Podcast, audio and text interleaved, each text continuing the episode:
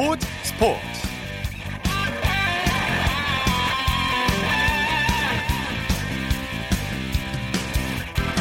여러분 안녕하십니까? 아나운서 이창진입니다. 한국 스포츠의 역사이자 국내 최대의 스포츠 축제인 전국체전이 올해로 100주년을 맞았습니다. 어제 잠실 종합운동장에서 개회식을 시작으로 오는 10일까지 일주일 동안 열리게 되는데요. 전국체전은 일제강점기에도 전쟁 중에도 멈추지 않고 열렸습니다. 100년의 역사를 품은 이번 전국체전은 전국 72개 경기장에서 47개 종목의 경기가 펼쳐지고 있는데요. 여자 유도 경량급의 간판 정보경 선수가 6년 연속 금메달을 목에 걸었습니다. 정보경 선수는 오늘 서울 KBS 스포츠 월드 아레나에서 열린 여자 52kg급 결승에서 박다솔 선수를 꺾고 우승을 차지했습니다. 연장까지 가는 치열한 승부에서 정보경 선수는 소매도로 엎어치기로 절반을 얻어내 금메달을 따내는데요. 전국체전 소식 잠시 후에 스포츠 현장에서 자세히 보내드리도록 하겠습니다. 토요일 스포츠 스포츠 먼저 오늘 개막한 프로농구 소식으로 시작합니다. 월간 점프볼의 손대범 기자입니다. 안녕하십니까? 네, 안녕하세요. 네, 오랜만에 목소리 듣습니다. 오늘 네, 프로농구가 개막했는데요. 개막전 분위기 어땠나요? 네, 2019-2020 현대모비스 프로농구가 마침내 개막했습니다. 예. 아, 오늘 울산과 전주, 창원 그리고 고양에서 열렸는데요. 어, 평균 4,314명의 관중이 찾아와서 예년보다 훨씬 더 뜨거운 열기를 보여줬고요. 네. 덕분에 선수들 역시 최선을 다하면서 네 경기 모두 다 접전 승부를 펼치는 또 조, 멋진 풍경을 연출했습니다. 네. 외국 선수들의 신장 제한 규정과 출전 방식이 변경이 됐죠? 네, KBL이 많은 비난을 받았던 외국 선수 신장 제한이 폐지가 되었고요. 네. 또 그러면서 자유계약 선수 영입이 가능해지면서 올 시즌 그 어느 때보다 수준 높은 외국 선수들이 많이 등장하게 됐습니다. 어, 이와 함께 KBL은 외국 선수 제도를 변경을 했는데요. 어, 매 경기마다 이제는 매 쿼터 한 명씩의 외국 선수만 출전하게 되었습니다. 예, 이에 따라서 예. 국내 선수들이 활약할 수 있는 여지가 더 커졌는데요. 이제 앞으로는 외국 선수뿐만 아니라 나머지 4명을 4자리를 책임질 국내 선수들이 얼마나 잘 해주느냐에 따라서 성적이 달라질 것으로 보이고 있습니다. 네. 또 올 시즌 경기 시간과 경기 수도 조금 달라졌죠? 그렇습니다. 경기 시간이 이제 바뀌게 되었는데요. 지난 시즌 같은 경우는 평일 오후 7시 30분에 경기가 열렸다면은 네. 이번 시즌부터는 원래대로 이 저녁 7시에 경기가 열리게 됩니다. 그리고 화수목에는 한 경기씩 열리게 되고요. 토요일과 일요일 경기 수가 바뀌었습니다. 어, 예년에는 토요일과 일요일 날 3경기씩 열렸는데 이번 시즌부터는 토요일 3경기, 일요일 4경기씩 열리게 됩니다. 예. 경기 규칙은 변한 게 있나요?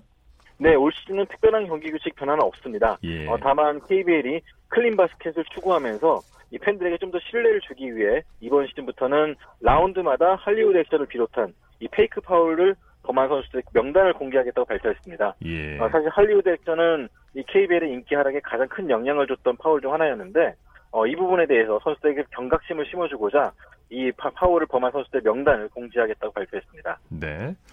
감독들이 꼽은 우승 후보는 어떤 팀인가요? 네, 이번 시즌 현장에서는 지난해 챔피언이었던 현대모비스와 이 서울 SK가 강팀으로 꼽히고 있는데요. 예. 어, 현대모비스 같은 경우는 지난 시즌 챔피언 전략에서 큰 전력 누수가 없고요. 또 SK 같은 경우는 외국 선수 자밀 원희의 가세로 꼬밋이 강해졌다는 평가를 받고 있습니다. 네. 두 팀 외에도 우승에 도전할 만한 팀들이 또 있죠? 네, 그렇습니다. 앞서 말씀드렸다시피 올 시즌에는 국내 선수들의 존재감이 중요해졌는데요. 어, 그래서인지 인천 전자랜드가 큰 기대를 모으고 있습니다. 어, 국내 선수들 역할도 잘 나눠져 있고요. 또 지난해 준우승에 그쳤던 만큼 열정도 그만큼 가능, 가, 가득 차고 있습니다. 네. 이번 시즌에 가장 눈여겨봐야 할 선수를 꼽는다면요? 네, 이번 시즌 역시 지난해 FIBA 월드컵에 출전했던 국가대표 선수들을 지켜보시면 좋겠습니다. 예. 어, 특히 현대모비스의 라건아 선수는 어, 지난 농구 월드컵에서 득점과 리바운드 전체 1위를 차지했던 선수거든요.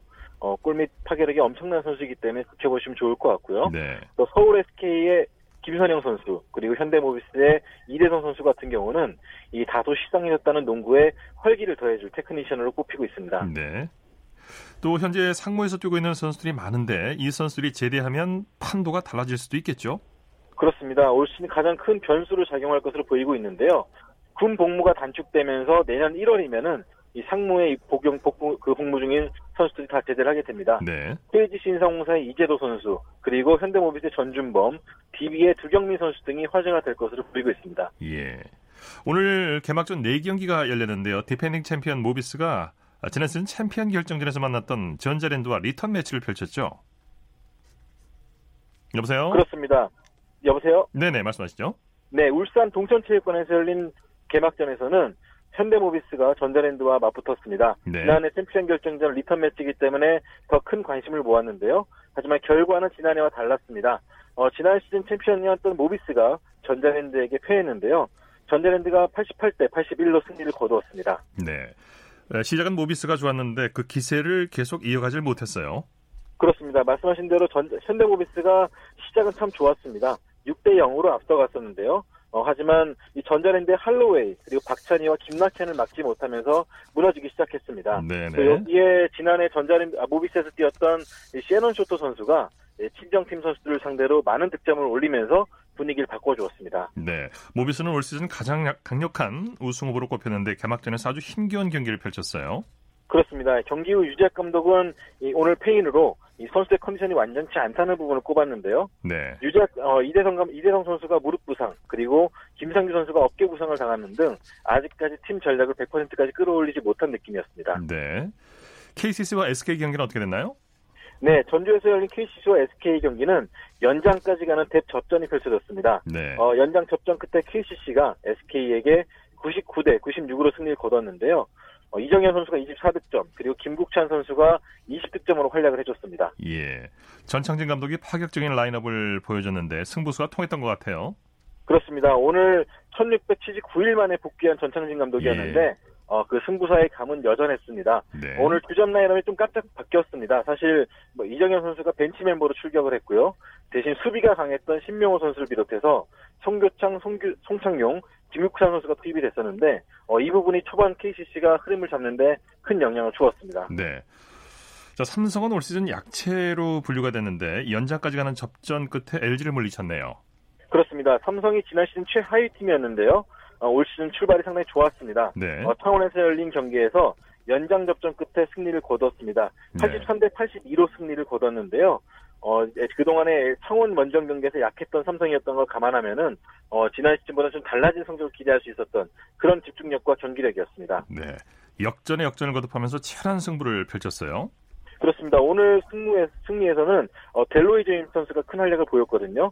어, 17득점에 8리바운드를 기록했는데, 네. 자, 이 선수가 오늘 4쿼터를 비롯한 연장전에서 큰 역할을 해줬습니다. 어, 팀이 필요로 할 때마다 득점과 뭐 경기 운영 여러 면에서 활약을 해주면서 삼성의 역전승을 이끌어 주었습니다. 네, 새 외국인 선수 제임스가 맹활약했죠?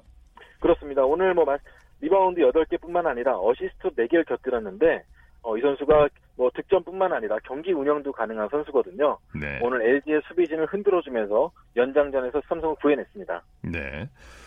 KGC는 오리온을 꺾고 개막전을 승리로 장식했네요. 그렇습니다. 고향에서 열린 오리온과 KGC 간의 경기는 KGC 인상공사가 73대 71로 승리를 거뒀습니다. 네. 어, 지난 시즌 맞대결에서는 오리온이 6전 전승을 거뒀었는데 마침내 인상공사가 그 연, 연패의 사슬을 끊었습니다. 네. 어, 73대 71로 접전 끝에 승리를 거뒀는데 어, 브랜든 브라운 선수가 18득점에 15리바운드로 활약을 해줬고요. 또 오세근 선수도 14득점을 거들었습니다. 네, KGC가 1쿼터부터 잡은 리드를 끝까지 잘 지켰어요. 그렇습니다. 오늘 역시 인상공사 같은 경우는 골밑이 강점이 있다 보니까 이 초반부터 분위기를 잘 가져갔거든요. 어, 비록 4쿼터에 오리온에게 좀 추격을 허용하긴 했지만 높이에 앞세웠던 부분이 좀 승리로 작용했습니다. 네. 오늘 개막전에서는 우승 후보들이 줄줄이 지는 그런 상황이었는데 내일은 어떻게 될까요? 내일 경기 일정 관전 포인트 짚어주시죠. 네, 내일도 4경기가 열립니다. 일단 부산에서는 KT와 SK가 맞붙게 되고요. 원주에선 DB와 KCC, 인천에서는 전자랜드와 삼성, 안양에서는 KGC 인상공사와 LG가 맞붙게 되는데요.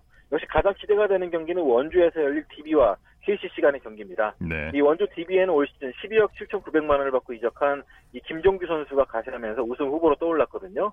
어, 과연 KCC를 상대로 어떤 경기력을 보일지 가장 큰 기대를 모으고 있습니다. 네, 소식 감사합니다. 고맙습니다. 프로농구 소식 월간 점프볼의 손대범 기자와 정리해드렸고요. 이어서 축구 소식 알아보겠습니다. 베스트 11의 손병하 기자입니다. 안녕하십니까? 네, 안녕하세요. 정규 라운드 최종전을 앞두고 있는 2019 K리그 1 내일 전국 6개 경기장에서 동시에 킥오프하죠? 네. 정규 리그 마지막 경기인 33라운드가 일요일인 내일 오후 2시 전국 6개 경기장에서 동시에 시작합니다. 예. 먼저 내일 오후 2시에는 포항 스틸야드에서 선두 지키기에 도전하는 울산이 포항과 원정 경기를 치르고요. 2위로 한 계단 내려앉은 전북은 인천 축구 전용구장에서 인천을 상대로 역시 원정 경기를 치릅니다. 올 시즌 돌풍의 팀이죠. 대구는 탄천 종합운동장에서 성남을 상대하고요. 강등권에서 힘겨운 싸움을 하고 있는 제주는 홈에서 역시 강등권 위협에 시달리고 있는 경남을 상대합니다. 네. 그리고 상주 시민운동장에서는 상위 스플릿 진입을 노리는 상주와 강원이 격돌하고요. 마지막으로 수원 월드컵 경기장에서는 최종 라운드의 대미를 화려하게 장식할 수원과 서울의 슈퍼매치가 열립니다. 네. 최종 라운드의 가장 큰 관심은 바로 이 슈퍼매치겠죠? 네, 맞습니다. 이번 슈퍼매치는 이번 시즌 마지막 슈퍼매치입니다. 수원이 기존의 상위 스플릿, 즉 최근 개명한 파이널 라운드 A에 오르지 못했기 때문입니다. 네. 수원은 7위부터 12위가 참가하는 파이널 라운드 B에서 남은 시즌을 소화합니다. 에, 현재 동기부여는 서울이 좀 강합니다. 서울은 파이널 라운드 A에서 3위 자리를 지켜야 하기 때문인데요. 게다가 수원이 지난 주중 연장 혈투까지 가는 FA컵 4강전을 치러 피로도도 좀 높은 상황입니다. 예. 뭐 그러나 수원 올 시즌 마지막 슈퍼매치가 홈에서 열리고 2주 이후 2주 동안 A매치 휴식기에 돌입하기 때문에 사활을 건다는 그런 각오입니다. 매번 많은 이야기를 낳는 슈퍼매치가 이번엔 또 어떤 명승부와 이야기를 연출할지 팬들의 시선이 모이고 있습니다. 네. 원정 경기를 치르는 울산과 전북의 경기도 많은 관심을 모으고 있죠. 네. 시즌 내내 2강 구도를 형성하며 치열하게 우승 다툼을 했던 울산과 전북이 이번 최종 라운드에서 나란히 원정 경기를 치릅니다. 네. 울산은 포항 원정, 전북은 인천 원정입니다. 두 팀 상대가 모두 만만치 않습니다. 울산은 파이널 라운드 A 진출을 노리고 있는 저력의 포항과 경기해야 하고요. 전북은 강등권 탈출을 위해 사활을 걸고 있는 인천 원정 경기를 치러야 합니다. 뭐 객관적 전력이야 울산과 전북이 앞서지만 상대가 강력한 동기부여를 안고 경기를 치른다는 점에서 접전이 예상됩니다. 뭐 그러나 우승하려면 이런 고비들을 다 넘어야겠죠. 네. 내일 경기에서 울산과 전북이 어떤 결과를 손에 쥐느냐는 두 팀의 올 시즌 마지막 두 팀이 올 시즌 마지막 우승 레이스에서 어떤 모습을 보일지 한번 가늠해 볼 수 있는 그런 경기가 될것 그렇죠. 같습니다. 그리고 비록 우승 경쟁은 아니지만 더 치열한 승부도 있죠. 바로 제주와 경남의 강등권 싸움 아니겠습니까? 네, 맞습니다. 우승 다툼이 뭐 명예를 위한 것이라면 강등권 탈출은 생존을 건 승부죠. 그렇죠. 네, 그래서 치열함으로만 따지면 아마 강등권 탈출 경쟁이 더 심하지 않을까 싶습니다. 내일 제주와 경남이 격돌하는 경기가 바로 그런데요. 현재 제주는 승점 23점으로 꼴찌인 12위, 이 경남은 승점 25점으로 강등 위협권인 10위에 랭크 있습니다. 네. 내일 경기에서 경남이 이기면 두 팀의 승점 차이가 5점으로 벌어져 경남이 좀 안정권에 들지만요. 제주가 이기면 꼴찌가 바뀔 수도 있습니다. 네. 뭐 당연히 박빙의 승부가 예상되는데요. 다음 시즌에도 1부 리그에서 생존하기 위한 두 팀의 혈투가 펼쳐질 것으로 보입니다. 예. 시민구단 성남과 대구의 관전 포인트도 짚어주시죠. 네, 이 3위 서울을 현재 승점 4점 차로 맹추, 맹추격하고 있는 대구가 구단 역사상 최고 순위인 3위에 도전하는 게 관전 포인트라고 할 수 있습니다. 네. 대구 현재 승점 47점으로 51점인 서울을 4점 차이로 추격하고 있는데요. 만약 대구가 이번에 성남전을 잡고 서울이 수원에 패한다면 두 팀의 승점 차이는 1점으로 줄어들게 됩니다. 예.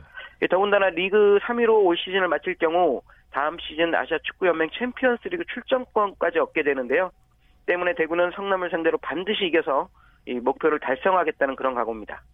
반면 성남은 대구에 비하면 못 뚜렷한 동기부여는 보이지 않는데요. 남길 감독이 선수단을 휘어잡는 카리스마가 대단한 만큼 어떤 방법으로 내일 경기에서 대구를 상대할지 지켜보는 것도 재미있는 관전 포인트가 될 것 같습니다. 예. 유럽 축구 소식 살펴보죠. 이번 주말에도 우리 선수들이 출격을 기다리고 있죠. 네. 올해 유독 경기에 출전하는 우리 유럽파의 수가 많은데요. 예. 이번 주말에도 영국과 독일, 그리고 스페인과 프랑스 등 유럽 곳곳에서 우리 선수들의 활약이 펼쳐질 예정입니다. 그 중에서도 오늘 밤 자정입니다. 이 오스트리아에 위치한 레드불 아레나에서 열리는 짤츠부르크의 경기에 관심이 쏠립니다. 황희찬 선수가 뛰고 있는 짤츠부르크는 홈에서 이 라인도르프 알타흐와 리그 10라운드 경기를 치르는데요. 예. 지난 주중 열린 유럽 축구연맹 챔피언스리그에서 이 디펜딩 챔피언 리버풀을 상대로 골을 넣은 우리 황희찬 선수가 계속 상승세를 이을지 주목됩니다.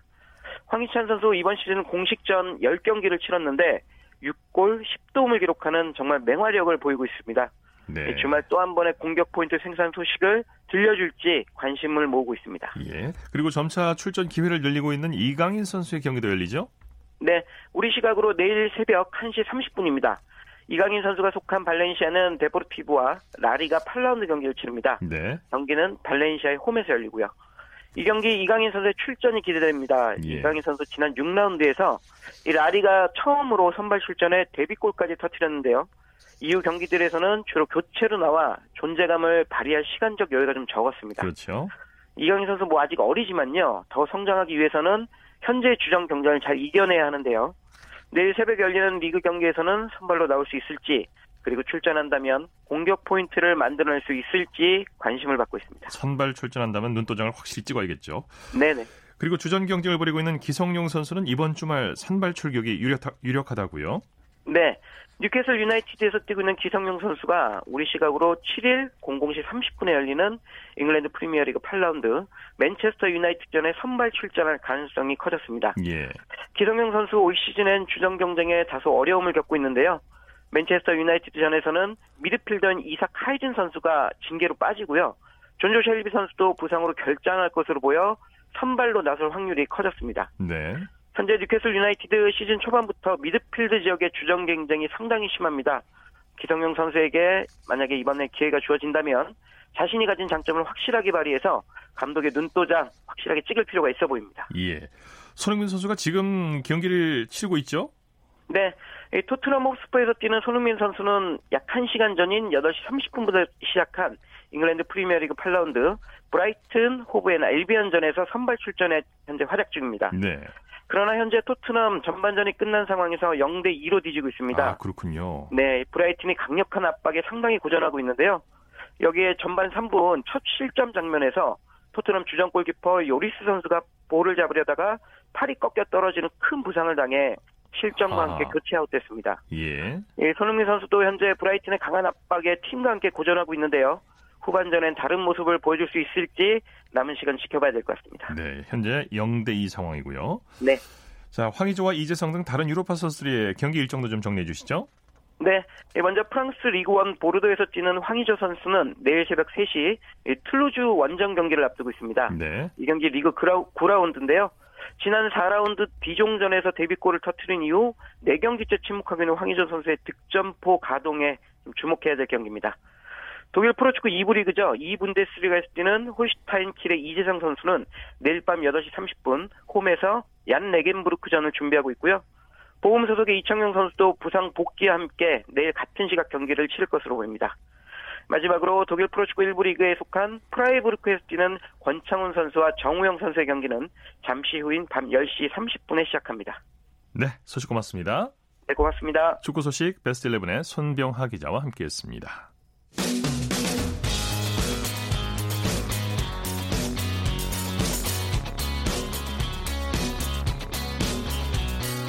따뜻한 비판이 있습니다. 냉철한 분석이 있습니다. 스포츠 스포츠.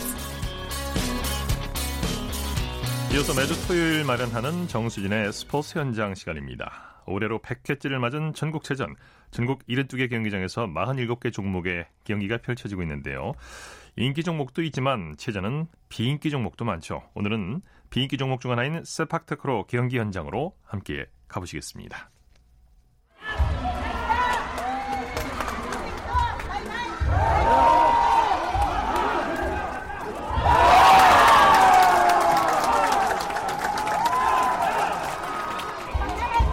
네, 지금 이렇게 열띤 응원이 펼쳐지고 있는 곳은 제100회 전국 체육대회 중에 세팍타크로 경기가 진행되고 있는 사당 종합체육관입니다.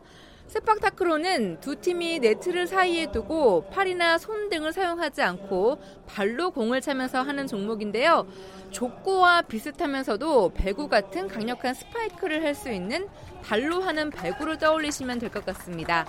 그런데 서울에서 열리는 전국 체육대회 그리고 100회를 맞은 대회라서 그런지 어, 체육관 밖에서부터 대진표를 관심 있게 보는 분들도 있고요.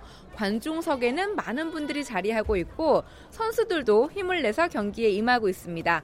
지금부터 이 현장 저와 함께 해보시죠. 저는 서울시 세팍타크로 협회 사무국장 겸 감독을 겸임하고 있습니다. 남현섭입니다. 세팍타크로는 저 동남아시아 경, 경기로서 세팍이란 말은 말레이시아어로 볼을 말하고 타크로는 태국어로 볼을 차단한 뜻입니다. 보통 한국에서는 쉽게 설명하면 발배구라고 저는 쉽게 설명을 하는데 족구랑은 좀 차원이 틀리죠. 왜냐면 높이도 틀리고 바운드도 저희는 없고 발로 하는 배구라고 생각하시면 돼요. 배구랑 거의 흡사합니다. 룰도. 우리나라에서 제일 큰 대회인 게 뭐냐면 1년에 한 번씩 열리고 16개 시도에서 이제 토너먼트로 진행되는 경기는 전혀 없거든요. 각 시도의 명예를 걸고 나오니까. 뭐 자존심 싸움이죠. 제일 큰 자존심 싸움이죠. 우리나라 올림픽이라고 저는 생각하거든요. 선수들도 그렇게 생각을 하고 그리고 관중들도 많이 오시고 항상 체전 때마다 사람이 많았는데 어, 오늘은 또 100개 체전이라 그런지 사람이 더욱 많은 것 같아서 뒤에서 화이팅 해주면 선수들이 시너지 효과가 더 나, 나는 게 있습니다.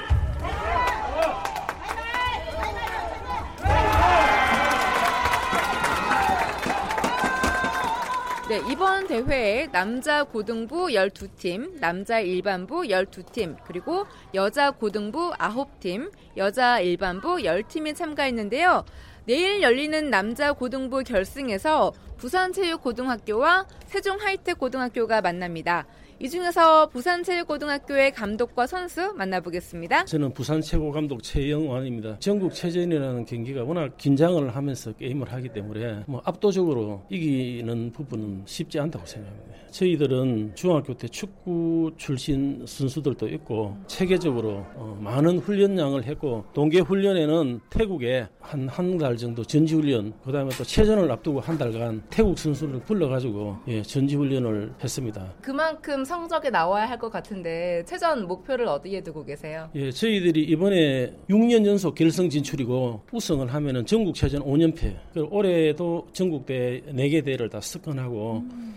이제 우리가 소위 말하면 작년도에 이어서 그랜드 슬림을 하고 그런 성과를 거두는 셈입니다. 올해 한 해 대회를 마무리하고 모든 성과가 이 세팍타크로는 전국 체전에 포인트를 맞추기 때문에 어느 대회보다도 중요하고 좋은 결과를 맺어야 된다고 생각하기 때문에 그 성과가 있으리라고 저는 확신합니다. 최선을 다해가지고 전국 체전 5년패 달성하겠습니다. 안녕하세요. 저는 부산 최고 3학년 태공이라는 포지션을 맡고 있는 이재성입니다. 저희 세팍타크로 포지션 이렇게 3명으로 나눠져 있는데 왼쪽이 공을 공격수가 찰 수 있게 올려주는 피더하고 가운데가 서브를 차고 수비를 도와주는 게 태공이고 마지막 오른쪽에 있는 사람이 공격수 마무리를 짓는 게 킬러고 정말 화려한 그런 기술로 몸을 이렇게 돌려가면서 공을 차더라고요. 네, 임팩트가 크다 보니까 이게 동작도 크고 저의 강점은 아무래도 왼발잡이인 거. 국내에 고등학교 태권 중 왼발잡이가 별로 없어서 저랑 포함해서 두 명인데 왼쪽으로 차면은 공의 회전이 바뀌거든요. 약간 오른쪽이 비해. 그게 제일 큰 저의 메리트인 것 같습니다. 내일은 좀 마음가짐을 좀 타이트하게 좀 잡고 애들끼리 같이 열심히 해보자. 그렇게 해가지고 내일 경기도 잘 마무리하고 싶습니다. 우리 선수의 앞으로의 진로 같은 거 결정했어요? 저는 계속 운동하면서 아무래도 세박탁구로 국가대표가 되는 게 제 마지막 목표입니다.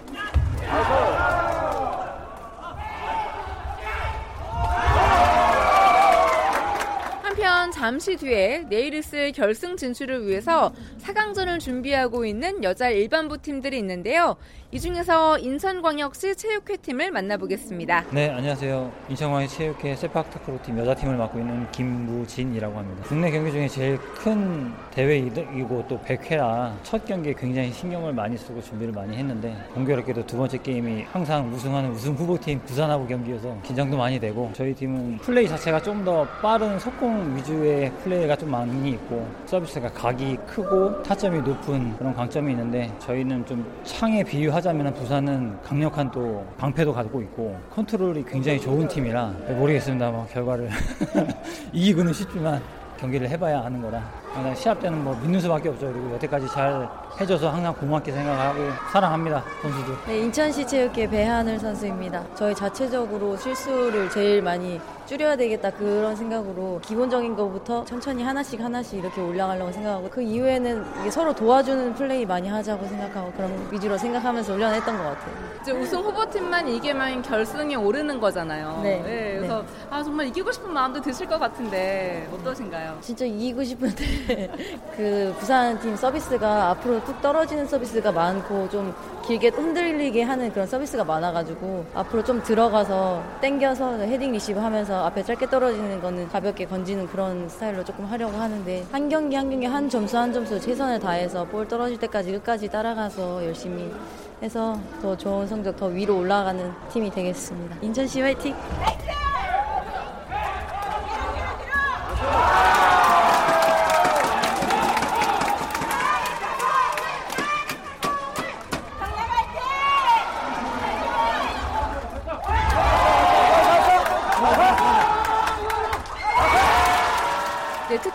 관중들은 이 세팍타크로라는 종목을 처음에는 낯설어 했지만 경기를 보면서 점점 흥미를 느끼고 재미있어 하는 분들이 많은데요. 이 중요한 경기에 힘차게 호응하면서 경기장의 분위기를 돋우고 있습니다. 딸내미가 운동을 하는데 순발력 같은 게 공격수가 공 차는 것도 멋있고 오늘은 그래도 전국 시절이라 큰 데라 좀 많이 온 것 같아요. 족구 같으면서도 배구 같으니까 재밌고 거의 선수들이 위에서 반 바퀴 정도 이렇게 도는 그런 게 있어요. 그런 거 보면 좀 재밌고 음, 다치지 않고 재밌게 하시고 그렇게 하셨으면 좋겠습니다. 화이팅! 네, 지금까지 제 100회 전국 체육대회 중에 세팍타크로 종목 함께 했고요. 저는 정수진이었습니다. 쳤다 하면 홈런이고 슛 골이고 각본 없는 한편의 드라마 그것이 바로 그것이 바로 손에 잡힌 우승 트로피 목에 걸린 그 배달 너와 내가 하나 되는 그것이 바로 그것이 바로 그것이 바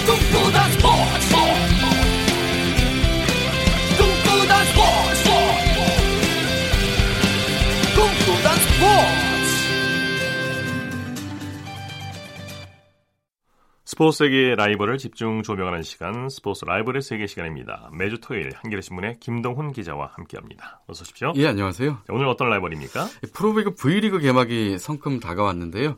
오늘은 지난주에 이어서 남자 배구 세터 라이벌에서 이제는 같은 대한항공 유니폼을 입게 된 두 선수입니다. 네. 유광우와 한선수 두 선수의 사연을 소개해드리겠는데요. 예. 두 선수가 2010-2011 시즌부터 3년 연속 챔피언 결정전에서 맞대결을 펼쳤는데 결과는 당시 삼성화재 유광우 선수의 어, 세번 모두 승리였습니다. 네, 이제 같은 팀에서 정말 라이벌 대결을 펼치게 되는데. 예, 그렇습니다. 유광우 선수는 한선수 선수보다 신인 선수 드래프트 순위는 높았지만 프로에 입단하자마자 큰 부상을 당했었죠. 그렇습니다. 유광우 선수가 전체 1라운드 2순위로 삼성화재에 입단했는데 이 발목 부상 때문에 시즌을, 시즌을 치르지 못하고 수술과 재활을 반복을 했습니다. 네. 이 발목 신경이 크게 손상되는 바람에 어, 병역도 면제될 정도였습니다. 예. 이어서 이제 입단 3년째가 돼서야 2009년에 어, 부산 IBK 기업은행 국제 배구 대회에 출전을 했는데 이게 이제 프로 입단 이후에 첫 출전 경기였는데 여기서 팀의 어, 컵 대회 우승에 또 크게 기여를 하게 됩니다. 네. 유광우 선수는 특히 주전 세터 최태웅 선수가 현대캐피탈로 이적한 2010-2011 시즌부터 주전 세터 자리를 꿰차면서 삼성화재의 6년 연속 우승에 크게 기여를 했습니다. 네, 이 배구 선수로서 발목 부상은 치명적인 건데 예. 유광호 선수가 선수 생명이 끊어질 위기에서 재기에 성공해서 더욱 더 큰 박수를 받았죠. 그렇습니다. 2007년에 삼성화재에 입단한 이후에 여러 차례 발목 수술을 하는 바람에 순발력을 발휘하기가 좀 어려운 상황에서도 진통제를 맞으면서 경기에 출전하는 투, 투혼을 보였는데요. 네. 사실 배구에서 세터는 야구의 투구, 투수에 많이 비견되잖아요. 네. 그만큼 이제 경기를 주도하는 팀의 핵심 요원인데 언제 어디서건 볼이 올라오면 공격수에게 볼을 뽑아줘야 하는 상황에서 어, 발목 통증은 부지런히 코트 구석구석을 움직여야 하는 세터에게는 치명타나 다름없었습니다. 그렇죠. 네. 그럼에도 유광우 선수는 불굴의 투혼을 발휘하면서 삼성화재를 6년 연속 챔피언전 우승으로 이끌었습니다. 당시 유광우 선수가 MVP 후보로까지 거론이 됐었죠. 그렇습니다. 삼성화재 해결사는 당시 이제 쿠바 출신의 그 당시 새 외국인 선수이자 특급 공격수로 평가받았던 레오 마르티네스 선수였는데요. 유광우 선수는 그 전에 이제 기존 캐나다 출신의 가빈 슈미트에 이어서 레오 선수와도 절묘한 호흡을 맞추면서 다, 다시 한번 또 우승의 감격을 누렸습니다. 네. 당시 유광호 선수는 정규리그에서 세트당 11.743개의 세트 성공률을 기록하면서 6개 구단 주전 세터 중에 1위에 올랐고요. 어, 공을 올려줄 때 범실도 6개로 가장 적었습니다. 근데 세터로서 MVP를 받은 게 이제 그 전에 최태웅 선수가 처음이었는데 최태웅 선수에 이어서 세터로는 역대 두 번째로 유광우 선수가 MVP에 도전했지만 좀 아쉽게 실패했습니다. 네, 그 사이 한선수 선수도 크게 성장했죠. 그렇습니다. 2009-2010 시즌이 분기점이었는데요. 대한항공은 시즌 중에 진준택 감독이 시즌 초반 4승 5패를 당하면서 성적 분위로 눌러났고요. 현역 시절에 컴퓨터 세터로 이 명성을 날렸던 당, 당대 최고의 세터였죠. 이 신영철 감독 대행에 들어서면서 이 한선수 선수를 주전 세터로 기용했는데 이게 신의 한 수였습니다. 네. 대한항공이 신영철 감독 대행 들어선 이후에 12경기에서 11승 1패를 기록하면서 완전히 달라진 모습으로 프로배구의 새바람을 일으켰고요. 예. 이 한선수 선수의 기량 발전이 곧 대한항공의 전력 상승으로 이어졌는데 이듬해에는 대한항공이 어, 팀 역사상 최초로 정규리그 1위를 차지하는데 어, 한선 선수가 큰 공을 세웠습니다. 네.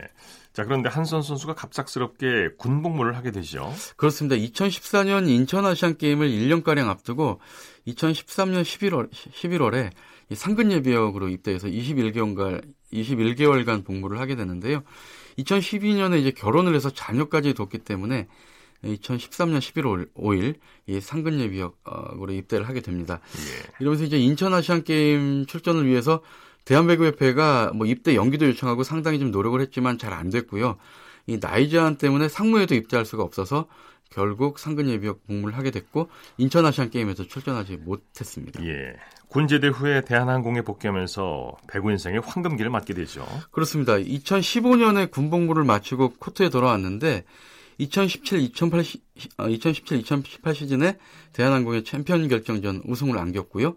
그 이듬해 2018-2019 시즌에도 정규리그 우승에 크게 기여를 했습니다. 네. 반면에 유광우 선수는 2017-2018 시즌에 박상환 선수의 보상 선수로 이 오랫동안 정들었던 삼성화재를 떠나서 우리카드로 이적을 하게 됐습니다. 네. 이적 후에 첫 시즌과는 달리 2018-2019 시즌에는 한국전력에서 이적해온 노재욱 선수에게 주전 경쟁에서 좀 밀리면서 네. 출전 시간이 이제 유광우 선수가 많이 줄어, 줄어들게 됐습니다. 이제 두 선수가 뭐 말씀드린 대로 대한항공에서 함께 세트로서 경쟁을 하게 됐어요. 그렇습니다. 사실 유광우 선수가 합류하기 전까지 대한항공 최대의 고민은 세터였습니다. 이 주전, 주전 세터인 한선수 선수를 뒷받침할 선수가 마땅치 않았기 때문인데요. 황승빈 선수는 지난 4월에 예, 국군 체육부대에 입대를 했고요. 2년차 세터 최진성을 좀 믿고 가기에는 좀 한계가 있었기 때문입니다. 네. 게다가 한선수 선수가 내년 1월에 2020 도쿄올림픽 아시아 대륙 예선전에 국가대표에 이제 합류하게 합류가 좀 유력한 상황이었는데 유광우 선수가 그 공백을 메워줄 적임자다 이렇게 여기고 우리 카드에서 유광우 선수를 영입한 것입니다. 네. 라이벌에서 동료를 만난 두 선수가 이번 시즌 대한항공에서 어떤 활약을 펼칠지도 궁금하네요. 예, 두 선수가 지금까지 국가대표 팀에서만 한솥밥을 먹었는데 같은 팀에서 처음으로 호흡을 맞추는 두 선수가 이 대한항공의 사상 첫 통합 우승까지 이끌지 주목됩니다. 네. 자, 오늘 말씀 고맙습니다. 예, 감사합니다. 스포츠 라이벌의 세계 한겨레 신문의 김덕훈 기자와 함께했습니다.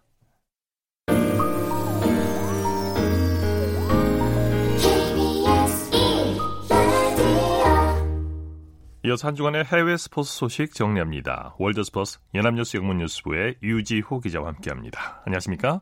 네, 안녕하세요. 미국 베테랑 스프린터인 앨리슨 펠릭스가 세계선수권 최다 금메달 기록을 달성했죠? 네, 펠릭스가 대회 사상 처음 열린 혼성 계주에 출전해서 금메달을 따면서 통산 12번째로 시상대 가장 위에 오르게 됐습니다. 네. 이로써 우사인 볼트가 갖고 있던 종종 기록 금메달 11개를 넘어서 세계선수권 최다 금메달 보유자로 이름도 올리게 됐는데요. 어, 펠릭스가 뛴 미국 팀이 도하 세계 선수권 혼성 1600m 대주 결선에서 3분 09초 34의 기록으로 우승을 했습니다. 예. 펠릭스는 예선에는 출전하지 않았고요. 결선에서 미국 두 번째 주자를 뛰었는데요. 어, 9번 연속 이제 세계 선수권에 출전한 펠릭스는 금메달 12개를 포함해 총 17개 메달로 최다 메달 획득 기록 행진도 이어갔습니다. 대단한 기록입니다. 네. 네, 토마스 바하 IOC 위원장이 2032년 하계올림픽 개최지를 내년에 결정하지 않겠다 이렇게 밝혔다면서요? 네, 바 위원장이 지난 목요일 스위스 로잔의 올림픽 하우스에서 열린 집행위원회 미래유치위원회 위원장을 선임하고 나서 올림픽 유치 로드맵을 공개했는데요. 어, 이 위원회가 먼저 2024년 동계유스 올림픽과 2030년 동계올림픽 또 동계 패럴림픽 유치 검토에 착수할 것이라고 했습니다. 예. 최근 IOC가 올림픽 유치지 결정 방식을 바꿔서 개최 7년 전에 총회를 열어 차기 유치 도시를 뽑던 방식을 없앴는데요. 어, 이 때문에 남북한이 공동으로 유치를 신청한 2032년 하계올림픽 결정도 애초 2025년보다 더 앞당겨져 이루어질 수 있다는 전망도 있었습니다. 예. 하지만 바 위원장이 이번에 차기 동계올림픽 개최지 선정이 먼저라고 선을 걷고요. 2032년 대회 개최지는 2021년 이후에 결정하겠다고 했습니다. 2032년 대회를 두고 어, 남북한뿐만 아니라 호주, 인도네시아, 독일 등도 관심을 보이고 있습니다. 예. 캘리포니아주가 미국에서 처음으로 대학교 스포츠 선수들의 수입 보장을 처음으로 허용했다고요? 네, 이 개빈 뉴섬 캘리포니아 주지사가 한 방송 인터뷰에서 대학 선수에 대한 보수 지급에 관한 법령에 서명했다고 밝혔는데요. 이 법안은 대학 선수가 숙명권, 초상권 등을 이용해 수입을 얻을 수 있고 자신을 하나의 브랜드로 설정해서 스폰서 권리를 주장할 수 있도록 한 내용을 포함하고 있습니다. 예. 어, 이렇게 되면 대학 스포츠팀 소속 운동 선수들도 프로 선수처럼 개인 에이전트를 두고 자신의 수입을 관리할 수가 있게 되는데요.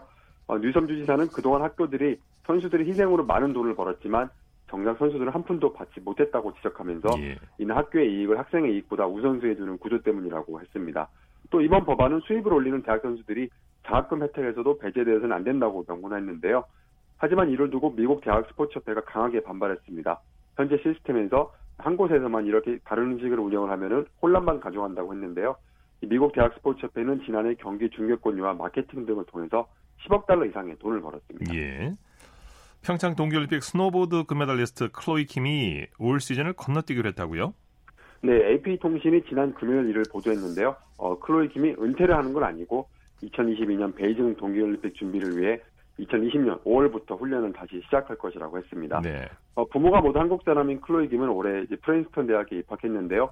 어, 그는 반복된 생활을 하는 게 힘들어서 자신을 잃어버린 듯한 느낌을 받았다면서 이제는 평범한 어, 10대 삶을 살아보고 싶다고 했습니다. 예. 어, 2000년생인 클로이 김은 4살 때 스노보드를 타기 시작해서 어린 나이부터 세계적인 스노보드 신동으로 이름을 날렸었는데요. 13살에 이미 미국 국가대표에 뽑혔지만 나이 제한 때문에 2014년 동계올림픽에 나가지, 나가지 못했고요. 부모님의 나라 한국에서 열린 평창원 동계올림픽 때 우승한 바 있습니다. 또 클로이 김은 지난해 4월에는 미국 시사주간지 타임이 선정한 가장 영향력 있는 백인에 뽑히기도 했습니다. 네. 종합격투기 UFC 간판스타 코너 맥그리거가 폭행 혐의로 기소됐네요. 네, ESPN의 보도에 따르면 지난 4월 아일랜드 더블린에서 한 남성에게 주먹을 휘두른 맥그리거가 폭행 혐의로 기소가 됐는데요.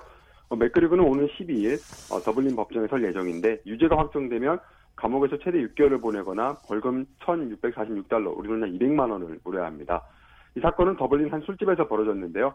맥그리거는 자신이 런칭한 위스키를 한 잔씩 어, 손님들에게 돌렸는데 이를 거절한 50대 남성과 언쟁을 벌이다 주먹을 날렸다고 합니다. 네. 이 영상이 CCTV에 찍혀서 삽시간에 퍼져 나갔고요. 어, 맥그리거는 언론을 통해서 지난 8월 어, 사죄를 했는데 이 맥그리거는 2018년 10월 자신의 타이틀을 이룬 후에 싸우지 않고 있습니다. 어, 그 사이에는 또 각종 사건 사고로 어, 뉴스에 이름을 올리고 있습니다.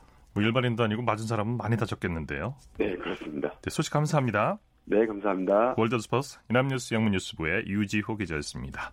스포츠 스포츠 오늘 준비한 소식은 여기까지고요. 내일도 풍성한 스포츠 소식으로 찾아뵙겠습니다. 함께해 주신 여러분 고맙습니다. 지금까지 아나운서 이창진이었습니다. 스포츠 스포츠